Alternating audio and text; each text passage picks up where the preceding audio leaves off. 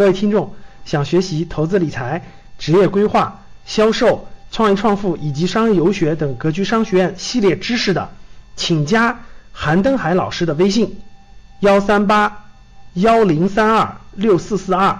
重复一次：幺三八幺零三二六四四二，或者是 QQ 群：四五八幺二七三五五。重复一次：四五八幺二七三五五。格局商学院呢，欢迎大家来学习，记得点赞和转发哦。哦，稍等啊，我马上开始，稍等一两分钟，我看一下学员的情况。好，那我做个调研啊，我问一下大家啊，这个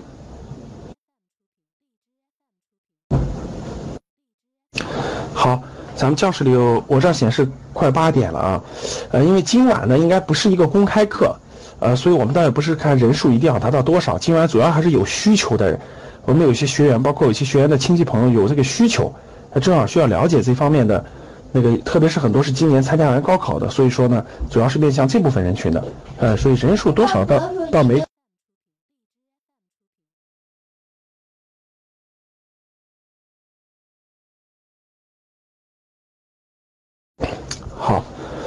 那个我调研一下啊，各位，这个属于是咱们教咱们已经进教室里的各位，就是属于是今年孩子今年孩子参加完高考，或者你刚参加完高考，我们的学员或学学生，或者是你的孩子刚参加完高考的，这个这个这个这个这个这个属于是这个这个这个这个阶段的人群，给我打个一，我看一下，啊，就是孩子刚参加高考，或者是本身就是你就是参，打个一。我先看一下今年的，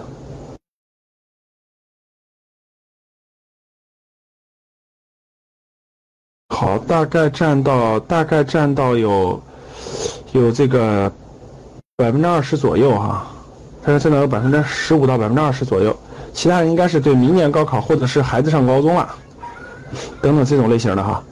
好，好的，那我说一下今天安排啊，各位。那今天，因为今天这个内容呢，是我们是这个正好是这个阶段刚刚高考完嘛，刚刚高考完，呃，这个这个主要面向这部分人群，还有一部分是那个，这个这个好多孩子在上高中是吧？家长也比较也对这个主题也比较关心，也比较关心，所以我们的就今年正好在这个呃高考刚刚结束这个阶段，呃做这次一做做一次这次课程啊，大家啊。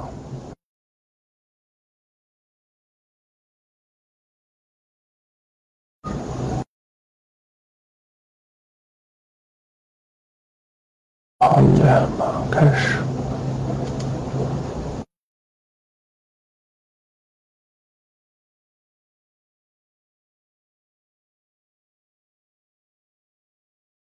好，好，这样了。好的，那我们马上开始啊！我马上开始。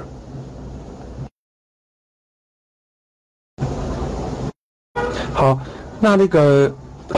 对，这里面解释一下啊，呃，第一个是这个，呃，这个这个这个我们的 PPT 呢是通过电脑，通过电脑登录的话可以看到 PPT。如果你看不到的话，跳出可以重进，呃，跳出教室可以重进一下。绝大部分，呃，咱们学员都应该能看到这个 PPT 的。好，那我就正式开始了，各位啊。那今天呢，我们呃基本上是一个呃，我们讲我们讲一个半小时，讲一个半小时以后呢，我们做一些互动，大家有什么问题的，我们可以做一些互动，做些互动交流。好吧，手机看不到 PPT，手机登录是看不到 PPT 的，啊，现在是我是放着 PPT 的，对 PPT 演示的。如果你电脑登录的话，看不到跳出重进，看不到跳出重进，啊，没关系，你看不到的话，基本能听听我说明白。然后呢，这个截图，如果你在 QQ 群里，可以找你的班主任给你截图，啊，找你的班主任或者找你的这个找我们格局的这个呃各地的这个合伙人，如果你能那个那个能联系到的话，可以让他们截图发给你，可以让他们截图发给你。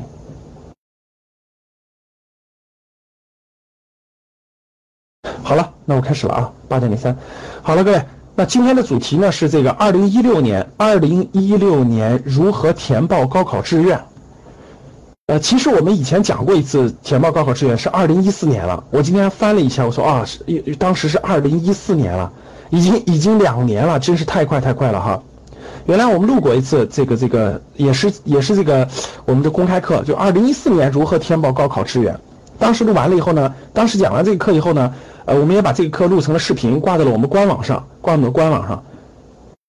那过事隔两年了啊，二零一五年没有讲，没有讲，事隔两年了，呃，正好这次呢，好多学员提出来这个需求了，所以我们今年再安排一次，呃，二零一六年如何填报高考志愿，大家也别着急，因为这个课呢是一个福利课，回头我们把它录成视频以后放到我们官网上，你放到我们官网上，大家没看的人回头可以到官网上去看啊。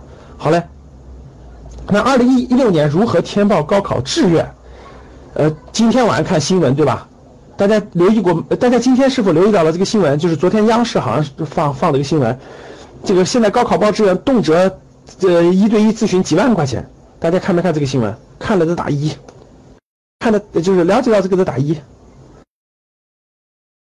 啊，一部分人留意到了啊，有一部分留意到了。呃，我给大家解释啊，其实这个这个这个其实呢。真没必要啊！这个原来原来我也想，原来还有也也那个，我也考察过这个市场，我觉得这个好像可以。其实其实这个真的是几万块钱做一个个人咨询，其实真没必要。这个这个其实啊，因为中国是高考嘛，就是高考统一分数的，基本上分数就决定了百分之八十的可选择范围了。呃，确实决决定了百分之八十了。那不是说你花那几万块钱好像就能报得更好什么的，其实可能性不是很大。分数决定了百分之八十的选择。我今天给大家教给大家的内容呢，基本上能把思路给你捋清楚，就思路捋清楚了，你在什么分数段，大概在什么阶段的选什么什么重要，啊，其次就是其次就是要看你的一些调配啊，等等等等的。那其实那个收很收好几万块钱做高考报志愿的，这个这个实话实说，各位啊，其实很多里头这个这个他的商业模式就属于是，你们知道好多考研机构吧？考研机构叫做包过，对吧？十几万包过，其实最后呢不不不过的话，这个退你钱。啊，我就正好讲这个问题呢，这个，这个这个，那个那谁，今晚是吧？我正我正在讲这个问题呢，就是很多很多花很多钱报那个呃考研包过培训班的哈，各位，他不承诺吗？你如果过了的话，就我就收费了；你如果没过的话，我就收你一点，收你很少的钱，其他退给你。其实各位就跟他那个他那个志愿志愿咨询一样，他那纯粹是赌概率的，就赌概率的，其实就是我就是。举个例子吧，有十个人，我一个人收三万块钱，有十个人报名了，其实里头有五个人，他收的时候其实没有五个人，人家本来就能考上，人家本来各方面就符合那个特征的，有有五个不符合，那我最后退五个，还剩五个人，那其实它是概率形式啊，从商业角度出发，那绝大部分人我认为根本就没有必要，那个那个那个，根本就没有必要这个那个花那么全报那种那种咨询，真没有必要啊，呃，其实两个就行了，我感觉啊，我感觉啊，第一个就是。呃，社会有那个分数，就是历届的有那个分数系统，你查一下，几十块钱好像查一下，然后那个那个对照一下，基本就出来了。第二个现在都是先出分后报专业，其实已经很准确了。第三，你参加完今天的这个课，把思路捋清楚，把几个关键的思路捋清楚，其实就可以了，其实就可以了啊，没有必要这个这个这个参加呃花几万块钱去报那种呃高考报志愿咨询啊，各位真没必要啊。这这你就给你家人省省钱吧哈，有那三万块钱还不如去美国转一圈了，你说是不是？好了，那就开始我们内容啊，我把思路给大家捋清楚啊。其实还是大大家听我的这个这个，呃，百分之八十内容其实分数已经决定了，各位分数已经决定了你的范围。我今天把思路捋清楚，你基本就明白了啊。大家看这个照片是我们这个商业游学，我们在北京的商业游学去新东方的时候一个合影，去新东方的时候一个合影。啊，我们去我们的学员去新东方的时候，一个合影。好的，那就继续了啊。呃，我们今天主要讲这五个内容吧，就五个小点，五个小点啊，内容提纲。第一个就是学校与专业哪个更重要？学校与专业哪个更重要？这一点呢，很多人报的时候是有一定的模糊的，因为家里亲戚朋友给的建议也不一样，有的说是专业重要，有的是学说是学校重要。当你的分数。可以选两者选择有二选一的时候，我选择更好的学校，还是选择相对差一点的学校更好的专业的时候，这个地方会有迷惑，有很多人会有迷惑，所以这个地方就会犹豫，不知道该怎么决策。这个我们到时候我们作为第一部分给大家讲解。第二个，什么样的学校需要重点考虑？哪些学校有什么特征的学校可以重点考虑？这个我到时候也给大家重点说的。这两个主要是围绕学校出发的，各位。第一点、第二点主要围绕学校出发的。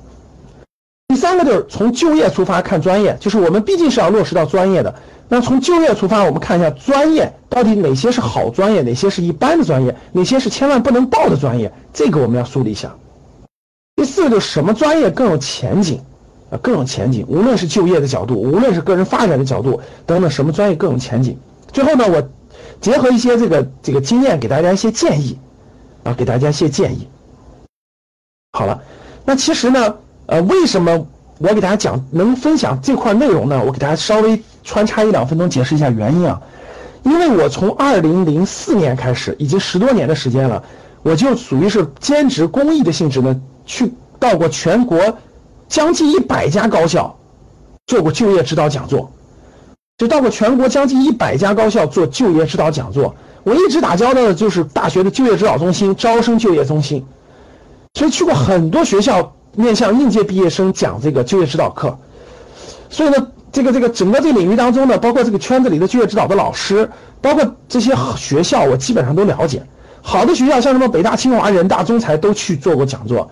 差一点的学校，不不能说差一点，就是边远一点的学校，像什么呃贵州民族啊，像什么这个这个这个。呃，很多这个专科的学校，我甚至都去过，做过一些相关这种的边远地区的学校的这种就业指导讲座，所以跟他们都有一些接触，他们的一些实际情况，他们就业一般去哪儿，他们等等这些情况我比较了解，我比较了解，所以站在这个角度呢，给大家做这个如何填报高考志愿呢？另一方面呢，自己毕竟这个入大学到现在快二十二十多年了，这个这个这个这个各个行业工作过很多经，也有一定的经历，给大家分享一些经验吧。啊，其实我觉得这个领域当中没有说是绝对的专家，各位，这个领域当中没有所谓绝对的专家，因为本来外部世界也在变化的。大家想想，十年以前指导你报考呃填报高考志愿的人，其实我认为指导你填报高考志愿的人，绝对不是天天就做这件事情的人，一定是对外部世界，就是他本身的他本身的事业绝对不能干这个的，那干这个就成了天天指导你做应试考试的一样。他能指导你高考考试分数可以的，但他连外部世界都不知道，这些未来十年、二十年的变化趋势在什么地方的人，他怎么告你清楚？你能报对呢？听明白了吗，各位？它不是一个考试，高考报志愿绝对不是一个应试教育。如果是应试教育的话，他他告诉你数学应该怎么考，考得更好，对吧？化学怎么搞，考得更好，那他只要是个专业老师就可以了。但是我觉得这个还真不是，我认为这个领域当中没有所谓的专家。各位听好了，这个领域当中没有所谓的专家。大家从不同的角度、不同的经验给大家做分享，啊，我我是站在我我的这两个角度啊，我刚才陈述了，第一个角度就是我做了大量的这个学校的这个就业指导讲座，已经超过十多十年了，所以这方面对学校情况比较了解。第二个就是我个人这个这个工作经历已经非常非常丰富了啊，无论是大公司的、小公司的创业这些历程都做的比较多了。啊做风险投资的，本来就对未来未来十年的大趋势做研究的，所以从站在这两个角度，相对来说吧，我能给大家一些更合理的建议啊。我我不是说我这里面做的最好，这里面没有做的最好的，因为这个事儿是个艺术，各位听好了，不是不是一个科学，所以这里面不存在真正你们认为的多么多么权威的专家，我可以明确告诉各位不存在啊，因为高考报志愿这个方式它也是不断的改变的啊，它也是不断的改变的，所以大家这点明白。好嘞。只能尽量给大家一些规律性的东西，大家结合自己的情况，然后去选择，啊，去选择。好了，那内容提纲我告诉各位了啊，一二三四五，啊，这五个提纲。那我们先开始第一个，学校与专业哪个更重要？哪个更重要？哎，各位给我回答啊！同意学校重要的打一，同意专业重要的打二。我看一下是，我看一下哪个多。同意学校重要的打一，同意专业重要的打二。哇，大家看，感觉打二的多是吧？呃，感觉打二的比打一的多，还有打三的是吧？你认为啥重要？好，你各有各的说法。呃，其实，那我们看看我的观点啊。其实，其实这个这个这个还是确实是啊。其实还是要在一定的条件下、一定的情况下、一定的条件下才陈述的啊。好了，各位，其实我我理解很多打二的同学啊，打二同学是站在那，其实有好像挺好的。其实呢，呃，从这个角度出发，各位看看啊，那学校与专业哪个更重要呢？那我问大家两个问题啊。第一个问题是，我问大家啊，这个十年以后，教室里很教室里的各位，你们毕业是超过十年了吗？你们毕业超过十年了吗？毕业十年之后，我问你们一点啊，就是陌生人，就突然你比如说你生意上的伙伴，或者你的你的这个同事等，或者是你的那个那个遇到的一些人相互交流的时候，陌生人寒暄的时候，一般问你的背景的时候，他会怎么问你？个你们知道吗？他会怎么问你？他会直接第一问你学什么专业的吗？他一般会怎么问你？哪个学校的是吧？哪个学校毕业的？哪个学校毕业？先问你哪个省的？哎，学哪个学校毕业的？学什么的？是不是一般问这两个问题？一般是学什么专业的？哪个学校毕业的？是吧？当你遇到那个遇到那个那个那个那个那个那个之前在哪儿工作的？基本就是这几个问题嘛，是吧？所以各位听好了，等你等你等你毕业这个这个时时间越久，你就会越会发现，他问第一个问题是你学什么专业的？你说啊，我就是学经济的，我就是学什么东西的，他找不到跟你的感觉，你知道吗？第二个问题是，你哪个学校毕业的？哎，我是某某毕业的。哎呀，咱们校友啊，我也那个学校毕业的。各位，你听说过？你听说过这样？你听说过这种人吗？十年以后，哎呀，你是学经济的，啊，我也是学经济的。你你听说过这样的关系吗？就你听说过？我学经济的。哎呀，我也学经济的。你在哪学的？我在那个，我在那个那个那个那个那个那个那个某某某某某某那个县城里学的啊，我在那个北上广深学的。你觉得他俩有过关系吗？你你见过这样的人有关系吗？你说我在叙利亚学经济的啊，没关，咱俩还挺差不多的。我在那个那个东南亚柬埔寨学学经济的，哎，同类同类。你见过这种的 没有吧？你见过都是啥样？你见过的都是啊，你也是这个学校毕业的，我也是啊，甚至是啊，你是那个学校毕业的，咱俩是邻居啊，我们俩学校挨着呀。你是那个中南财经中法的，我是旁边的中南民族的呀，有没有这种的各位？有没有这种的？其实你越往后越发现，越往后越发现，这个这个越是一一个学校毕业的，甚至是相邻学校的，越有感情，越能聊得来，特别是校友之间的那个资源就一下就爆发了。时间越久，你越能感受到，时间越久越能感受到啊。其实还有一点，我问大家，哎，各位，我问你们啊。这个现在那些名人，名人，你能记住他学什么专业的吗？各位，哎，我举个例子啊，你们知道马云哪个学校毕业的吗？各位，你知道马云哪个学校毕业的吗？马云哪个学校毕业的？杭州师范是吧？你知道马云学什么专业的吗？杭州师范，很多人都知道他杭州师范的，学英语的哈。史玉柱哪个学校毕业的？史玉柱哪个学校毕业的？史玉柱哪个学校毕业的？史玉柱蹦出来个浙大。史玉柱哪个学校毕业的啊？深大，深圳大学。史玉柱学啥专业的？嘿，那个盖茨是哪个学校毕业的？你看，我给你随便举例子，我让你感受一下啊。比尔盖茨哪个学校毕业的？哈佛毕业的吗？好，盖茨当当年学啥专业的？他是哈佛四对对一业对，属于是两年毕业。他学什么专业的？大家告诉我，他学什么专业的？嗯，那个乔布斯哪个学校毕业的？乔布斯学啥专业的？现在的那个特斯拉汽车的，我刚买了本书，就描绘特斯拉特斯拉那个马斯克是吧？学哪个学校毕业的？学啥专业的？戴尔，戴尔电脑的戴尔，哪个学校毕业的？学啥专业的？埃隆马，埃隆马斯克。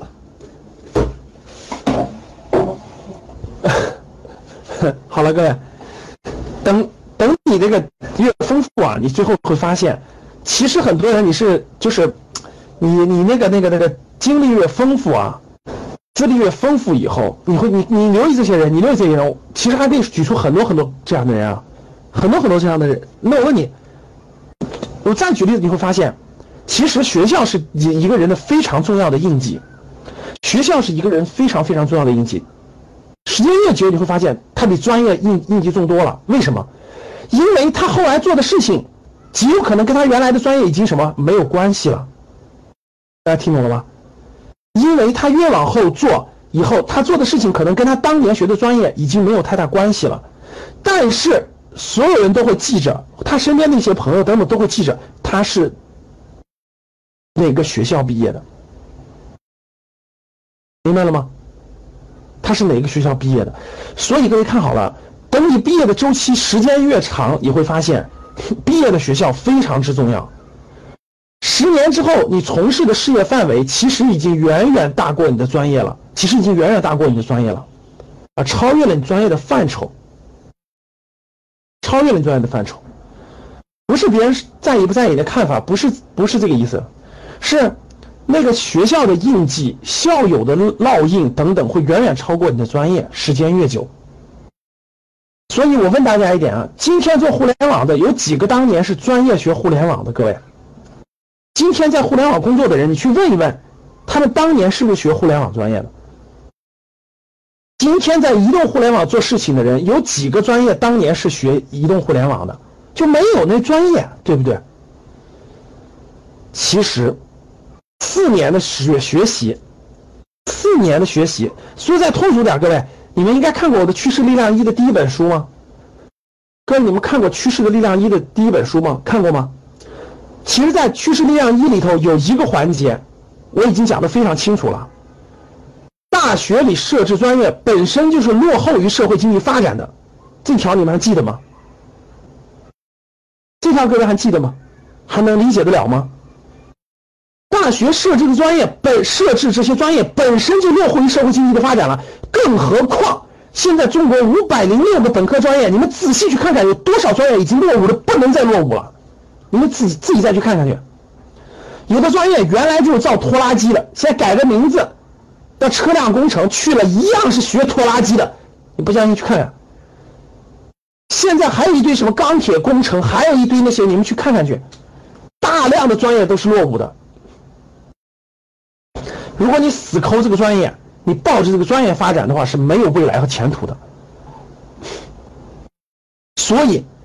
其实上大学有个非常重要的四年的里头的环境，四年的环境什么样的氛围是什么样的，什么样的同学关系，得到了什么样的历练，无论是社团的发展的，大家一起互相的影响，信念的培养，价值观的树立，信仰的树立，这些东西远远远远远远远远重要于你根本就没有认真学的那个专业，认同不认同？等你等你大学毕业，你要真想干啥，你就用心一年的时间，你真拿出这种工作的状态、创业的状态来学一年，就可以超过你大学四年那个专业的水水平，信不信？所以你在什么环境当中？各位听好了，什么氛围对你影响？你是天天打游戏的，还是天天看韩剧的？还是天天抽烟喝酒的，天天去 KTV 的，你的校友是什么样的人脉？你得到什么样的历练？互相有什么样的影响？等等，培养了什么样的信念？你大学四年接触到了什么样的价值观？等等，这些才对你的一生有重大影响，远远重要于你的所谓的那个专业。我问大家，我问大家一个啊。摆在你眼前的两个，第一个，第一个听好了啊，摆在眼前两个，第一个，你到北大上了个考古专业，听好了，你在北京大学上了个考古专业，你去一个其他学校上了一个所谓的好专业，所谓的好专业，我问你啊，就是我举个例子啊，就等你找工作的时候，你觉得你觉得无论是面试官还是各方面资源，你觉得他会他会对哪个眼前一亮？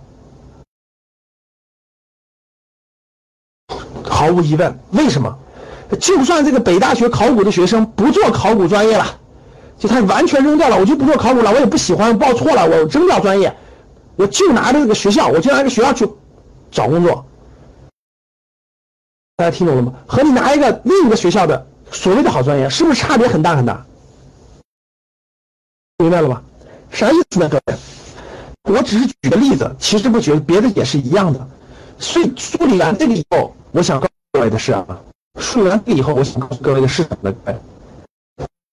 其实啊。我想告诉各位的就是，在绝大部分情况下，学校影响时间拉的越长，影响越大；时间拉的影响，时间拉的越长，影响越大。如果同样的去一个好学校选一个相，那可能是个差一点专业，和去一个差学校的相对好一点专业，假设在这两种情况下的话。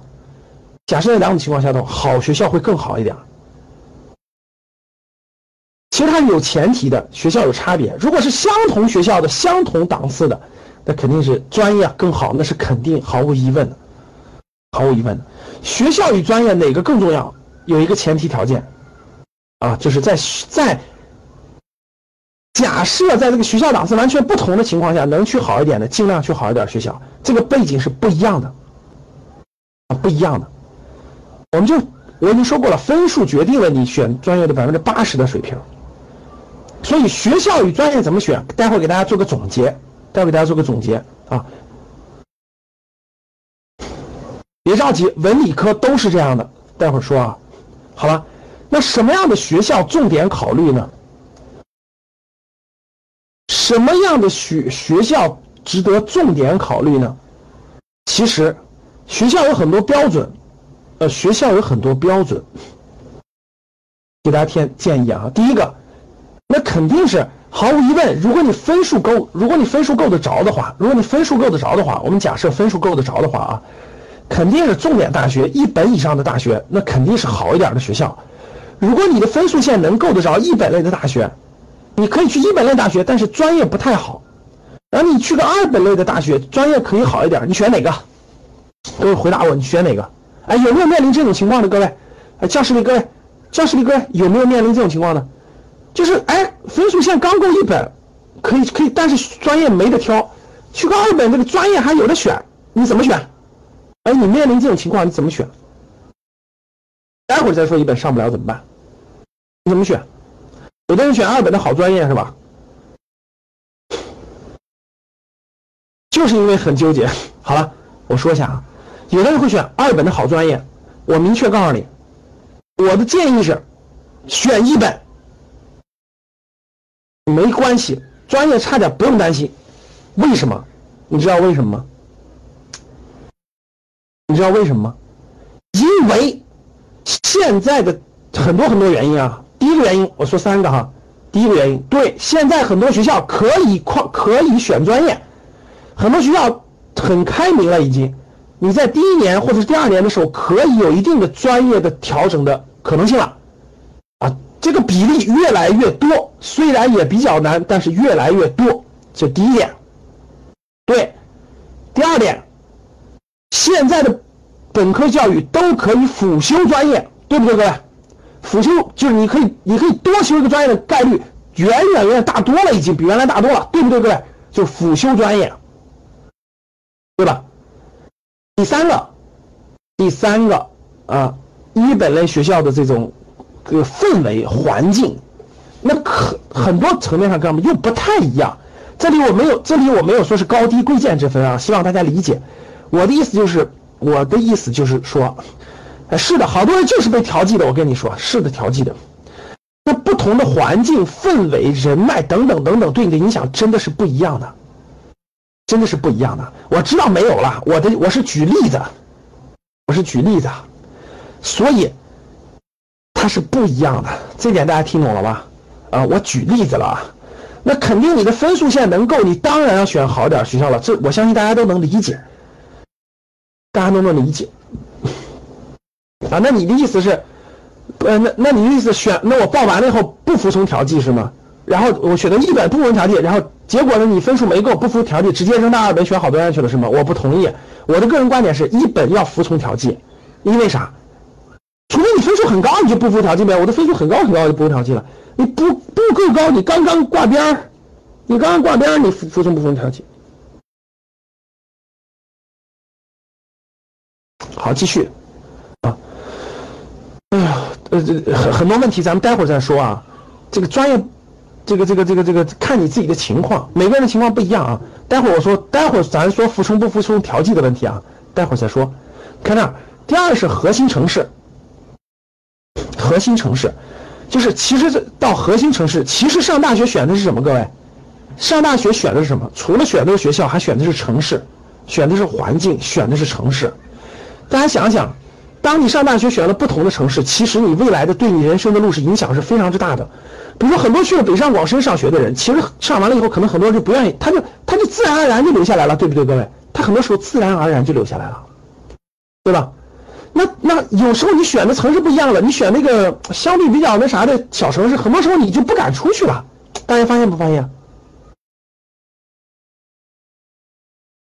大家发现没发现？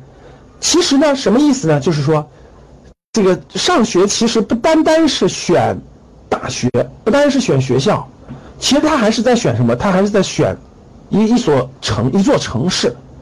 其实一座城市啊。好的。第三个就是高校比较集中区域的大学，呃，我比较建议大家，如果可选择的时候，尽量不要选特别独的学校，比如说那个学校就在某一个城市，比如说它比较独立，它比较独。举个例子吧，新疆石河子大学，好像还是个二幺幺。我曾经有一，我曾经有一个朋友特别逗，他为了上二幺幺，他就挑了中国最容易上的二幺幺，叫新疆石河子大学。其实呢，你看那个学校是独立的。其实尽量去什么？尽量去大学聚集、大学比较聚集的这个这个区域去上大学。为什么呢？因为现在你们知道，好多城市的那个几个大学都可以联合修学分了。你们知道这个吗？比如那几个学校就在一片儿，你同样是这个学校的学生可以修那个学校的学分，这个学校的学学生可以修那个学校学分，几个学校的学分是互认的，知道不知道，各位？各位新人你们肯定不知道吧？啊，像武汉的好多学校，西安的好多学校，很多地方的学校，长沙岳麓区的好多学校，他们很多学分是可以互认的，选修课的学分是可以互认的。为啥你们不知道？因为你们不不常去这个学校啊，特别是家长不跟学校打交道，就更不知道了，学学学生就更不知道了。所以，很多地方挨着比较近的学校，它的学分是互认的，特别是选修课的学分可以互相认。你可以去那个学校去上学，你可以到这个学校上这个课，最后这个选学分是可以互认的。大家想想，是不是不太一样？不太一样吧？你可以接触到更丰富的校友，你可以接触到更丰富的课程。还有一点非常重要的啊，各位听好了，我说这点，高校集中区有个特别特别好的事儿，我告诉你们，其实大学里头听好了，大学里头讲的真正讲的好的老师，真正讲的好的课多不多？各位，回答我多不多？真正讲的好的课和讲的好的老师多不多？说的没错，不多。大学里最珍贵的是什么？你们知道吗？最珍贵的是邀请的各个领域的行业专家和嘉宾来讲的讲座，这才是最珍贵的。我非常有幸，我其实真的，我我觉得我我我上了四年大学，我告诉你，我印象最深的课程是我们学校的那些讲座，就是基本上每周或者是每两三周会请一个专家到学校做讲座。我后来突然发现，讲座讲的比那个。那个课堂老师讲的精彩多了，于是我就讲座基本都不落。到后来毕业以后，好多年了，我还一直去北大的那个听讲座，真的就是就是就下班以后我不回家，下班以后就下班以后坐地铁坐到北大东门，然后进去以后到北大经济学院、经管学院去听讲座。那都是我毕业很多年以后，我都在做这件事情。就是各位听好了，你在大学比较集中的区域上大学，有个最大的好处。我举个例子，比如说你在武汉上大学，因为它学校都比较集中，都在武昌区。武汉大学和那些和那个武汉地区好学校的讲座，每天晚上都有非常丰富和精彩。如果你离得近的话，你骑个自行车，或者坐两三站地铁，或者坐公交车就去了，这是完全不一样的。所以，所以到。高校比较集中的地方上大学有很多很多的好处，真的有很多很多好处。我不是北大毕业的，我是在北京上的大学，所以我就骑自行车，我可以去周围好。我在海淀区这种高校区嘛，所以我可以骑自骑骑自行车去很多学校听讲座。当年的北，当年的海淀图书城，今天成了我们的创业大街。当年这个周末没事干到海淀图到那个那个图书城里面看书经历，现在现在变成了我带着格局的学员去商业游学。就是一条街，啊，就是一条街，这就是看不不一样的，所以这点很重要很重要啊！上大学期间，如果你能靠近一两个好大学上学，其实我已经说过了，你要能去好大学上学最好了，你去不了的话，也要靠近它，靠近它你就不一样，听懂了吗，各位？靠近它你就不一样，它才是真正的能量场。第四个，在某个领域当中影响力比较大的学院或者大学，啥意思呢？就是这个，可能你这个学校不是一个重点大学，不是个一本大学，但是它在某个领域当中的影响力比较大，这个也是非常非常不好的。我给大家举例子，我给大家举例子啊，这个，比如说啊，大家知道这学校是分的，比如说有，比如说有师范类学校，对吧？有医科类学校。啊，有有，它分为很多专业领域，对不对，各位？它分为很多专业领域，这些专业领域当中，如果你去不了重点大学、一本类好大学，啊，那你就要重点考虑什么呢？重点考虑一些专业领域当中某些专业领域当中影响力比较大的学校。就这个学校肯定它不是这种重点类的或一本类的好学校，特别大学校，但是它在某个领域当中影响力很大，这种也是可以的，啊，也是非常可以的。就某个领域，而且你也是。要去这些领域的，那也是其实也是可以的，明白什么意思了吧，各位？大概是这个意思啊。所以高校集中的区域这四点，什么样的学校重点考虑？我提示一下：第一个，重点大学和一本大学肯定是要重点考虑的啊，能上尽量上。你的校友资源都是你未来非常非常强大的人脉资源，这点记住。第二，核心城市大学，像类似于北上广深，呃，像类似于南京、杭州、武汉、西安。长沙等等这些核心城市的学校，其实它都挨得非常近，它是扎堆的，它是扎堆的，啊，里面的机会还挺多的。第三个就是高校比较集集中区域的大学，就比较集中区域，它在某些区域比较集中，啊，其实还有很多很多价值。对你比如审计，比如南京审计学院，你看举了个例子，比如审计这么一件事，南京审计学院，这个学校算什么水平的各位？南京审计学院的老师曾经常邀请我去讲课，我没时间去。南京审计学院是什么学校？南京学院是个二本吗？哎，南京审计学院是个二本吗？我不知道啊，是二本吧？你看，这个学校其实它是个二本，但是它其实在什么领域当中很有名气？你们知道？啊，你们知道？你们知道这个学校在什么领域很有名气？这个学校在这个学校在金融领域很有名气的。啊，在在四大会计事务所。在这个这个这个银行、证券、基金等等等等里面，对，就大家看，在某它是个二本学校，它的分数比较低吧。但是你要想进金融金融领域，各位听好了，这个学校绝对是不错的，就是无论是口碑，无论是它的这个校友基础是非常不错的。所以你看，这就是在某个领域当中有影响力非常大的学院，它叫学院，大家看到它不叫大学，但是它在某些领域是有优势的，明白了吧，各位？明白了吧？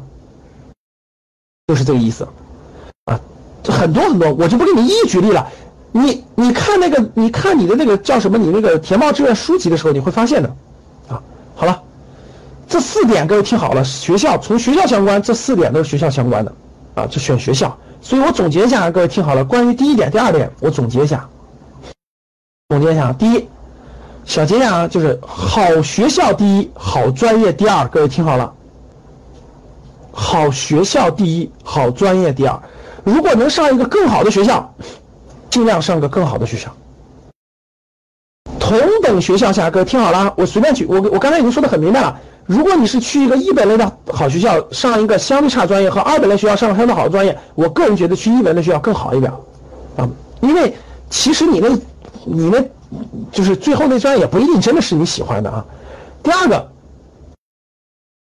特色专业很多呀，像中医药的，像中医药就有很多特色专业啊，太多了，分为很多很多领域啊，很多很多领域，你查一下，你就需要百度稍微百度一下就就出来了。好，同等学校优选专业，各位听懂了吗？就如果你选的，比如说啊，你的分数，当然，比如说你的分数正好就正好就属于是那个，就举个例子，这个这个这个二二本 A，假设叫二本 A 是吧，或者叫二本 B。假设你都属于这个范围的，你就肯定是这个范围内的。各位听好了，优选专业，听懂了吗？如果你学校，就是你分数线决定了，你你就肯定肯定上不了这个重点线一本线，你就是在某或者是你哎，或者是听好了，就都是重点线，那毫无疑问选好专业；都是一本线，毫无疑问选好专业；都是二本线，那毫无疑问同等学校选尽量好的专业，听明白了吗？如果能上好学校，尽量上好学校。懂吗？好，第二点，同等学校是优秀的。第三点，名校聚集第一，单独学校第二，尽量选择名校聚集类院校，啊，能能扎堆上学最好扎堆上学，啊，扎堆上学学的东西不一样，它的资源不同，啊，我刚才已经说过了啊，像这些北上广深啦、西安啦、武汉啦、南京啦等等这些学校比较聚集的城市，成都啦。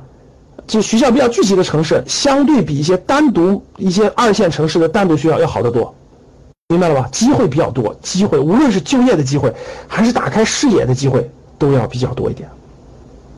这点听懂了吗？听懂打一。我大概花了将近四十分钟，来把第一部分讲了，就学校和专业的关系，学校和专业的关系，明白了吧？学校和专业的关系。好。第二部分我们讲专业，我们先把学校和专业的关系先讲明白了。那那我们先讲专业，讲专业。那我到底那老师这个学校和专业的关系我明白，那我我分数决定了，分数决定了我的，其实分数决定了学校和专业就是相对比较好梳理了。待会儿再说专科别急。那第二说到了，那这个专业到底怎么选？那我们先看，那我提纲给大家说了，我们先看看这个这个。一些就业从就业上出发，好就业的专业和不好就业的专业分别都是什么？然后我们结合这些情况出发。我这里面我们选专业啊，我总说几点啊。这个专业呀，各位听好了啊，我咱们说专业之前，我先说一下，选专业一定前提条件肯定要结合自己喜欢不喜欢，它是多个因素决定的啊，各位听好了，你喜欢不喜欢，就业情况怎么样？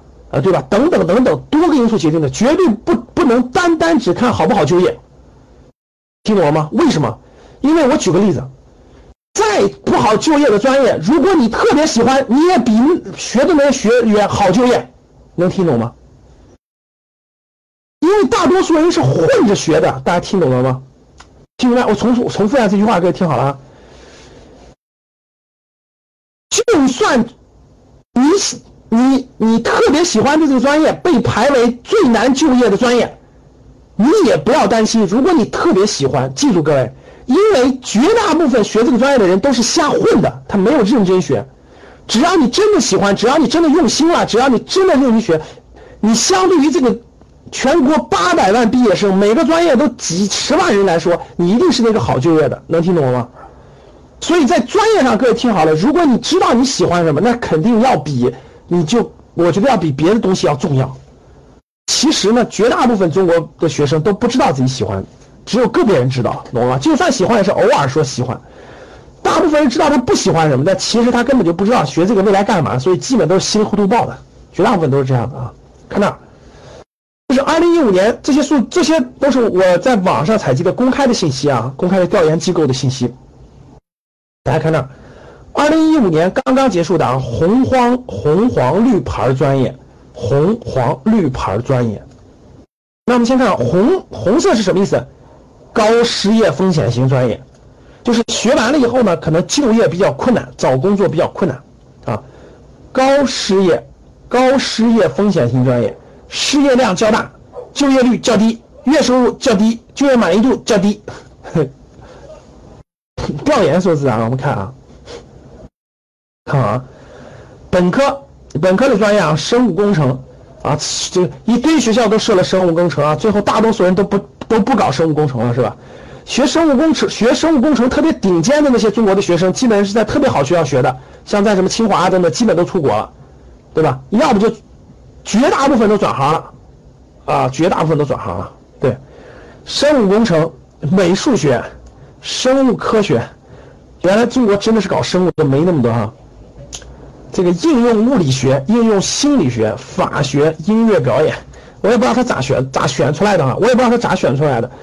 其实我感觉有些还可以啊，也分人是吧？也分人。其实我觉得有些也挺好的呀，没有那么差哈。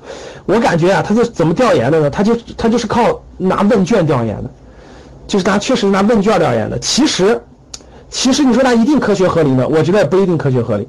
现在学音乐、学表演的出来，直接直接就。就教孩子学钢琴，一个月能赚一万块钱，很容易的，真的是这样的。其实呢，这个他应该是他应该出发的角度，调研的角度应该是，就拿你这个专业，你一定要找对口的对口的这个工作，他应该是这么这个这个这么出发的啊，应该这么出发的，这是这是比较难就业的啊。不过实话实说啊，各位，呃，这里面的专业真的是这个这个这个这个这个百分之八十都比较就是供大于求啊，特别是学法律的，对吧？前两天我去中国政法讲课，哇，都是学法律的，都在考全天下最难考的司法考试。然后呢，这个你问他喜欢做律师吗？他们很多人还不喜欢做律师，有个别喜欢，大多数还不喜欢。啊，真的是这个这个这个挺头疼的啊！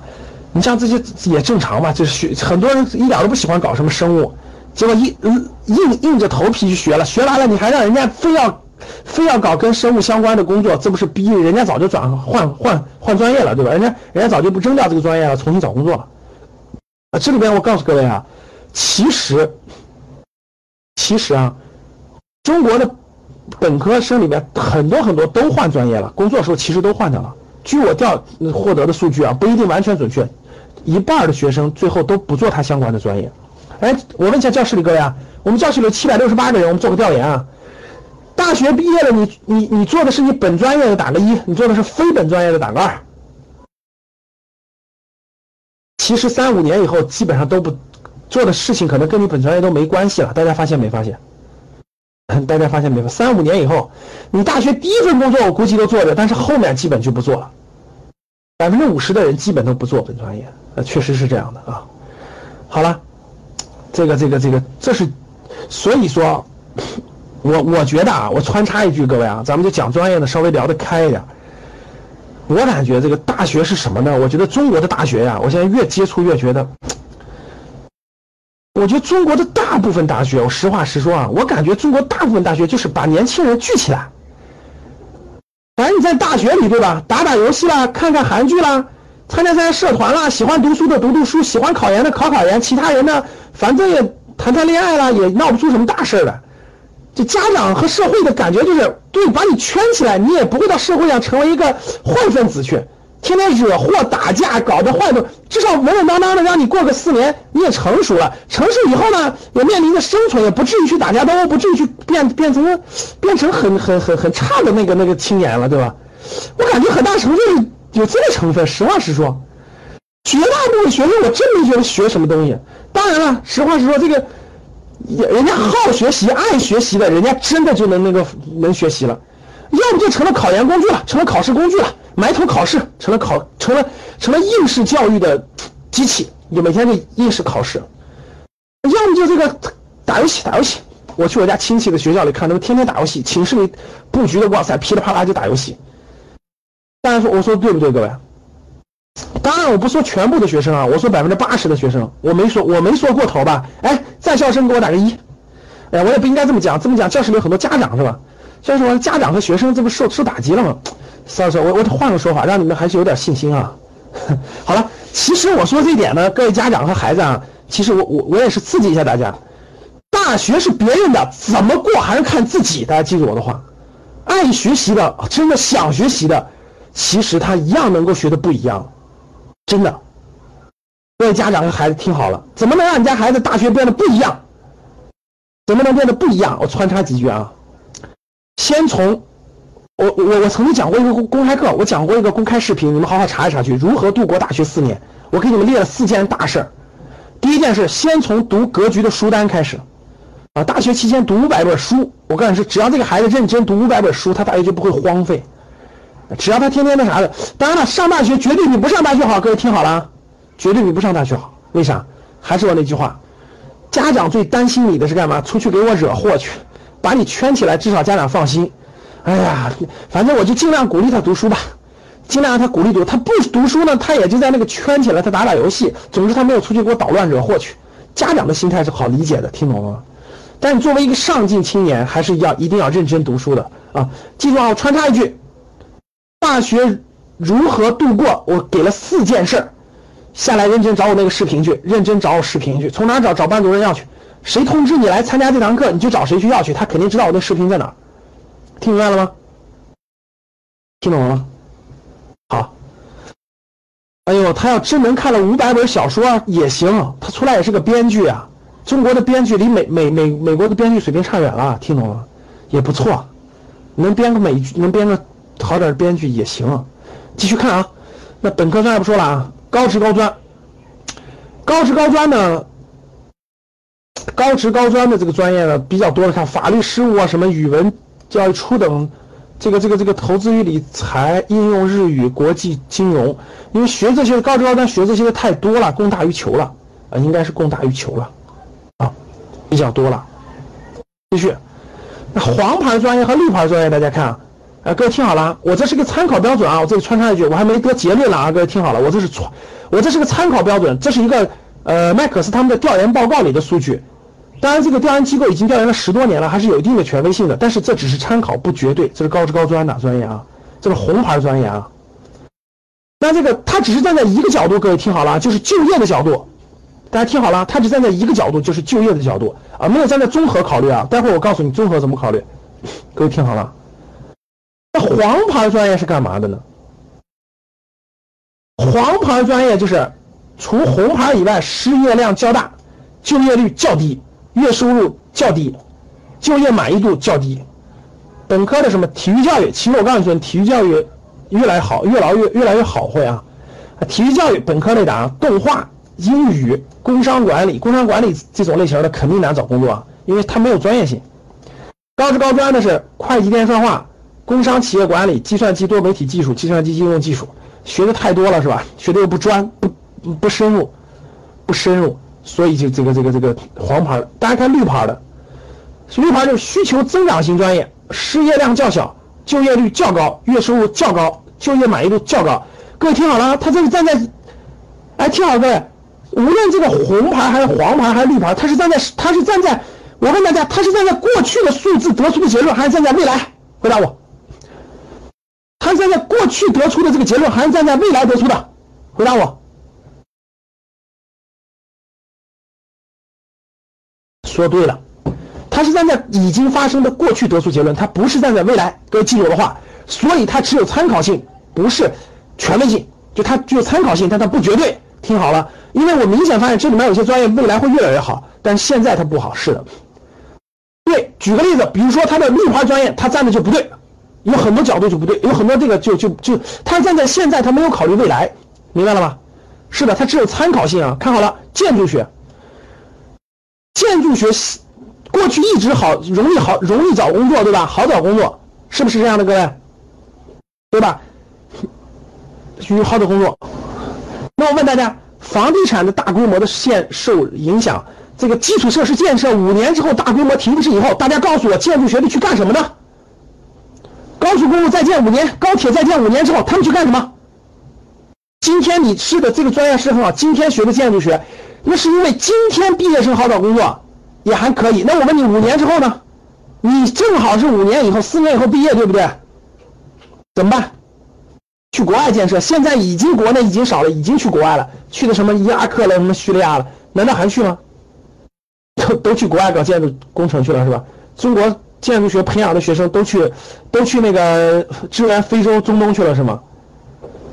软件工程、信息工、软件工程、网络工程一直都不错啊，因为它属于是软件工程、网络一直不错。通信工程其实现在也走下坡路了，各位对不对？通信工程如果是十年以前学通信工程的，去个华为去个啥都挺好的，现在也走下坡路了。通信都不过基本上学通信的都去都去互联网去了，基本都转，它相当于是转型了，它都去互联网去了，对。建筑环境设备工程，设备工程基本上去环保了，大家知道吧？这个基本上去环保行业，环保还可以，基本去环保了。车辆工程原来是车辆工程，大家想想，车辆工程是学什么？是不是跟汽车相关的？汽车相关的现在典型的饱和的，我跟你说，他要是不是去新能源车，我跟你说去了也未来只会艰难，绝对不会好过，你信不信？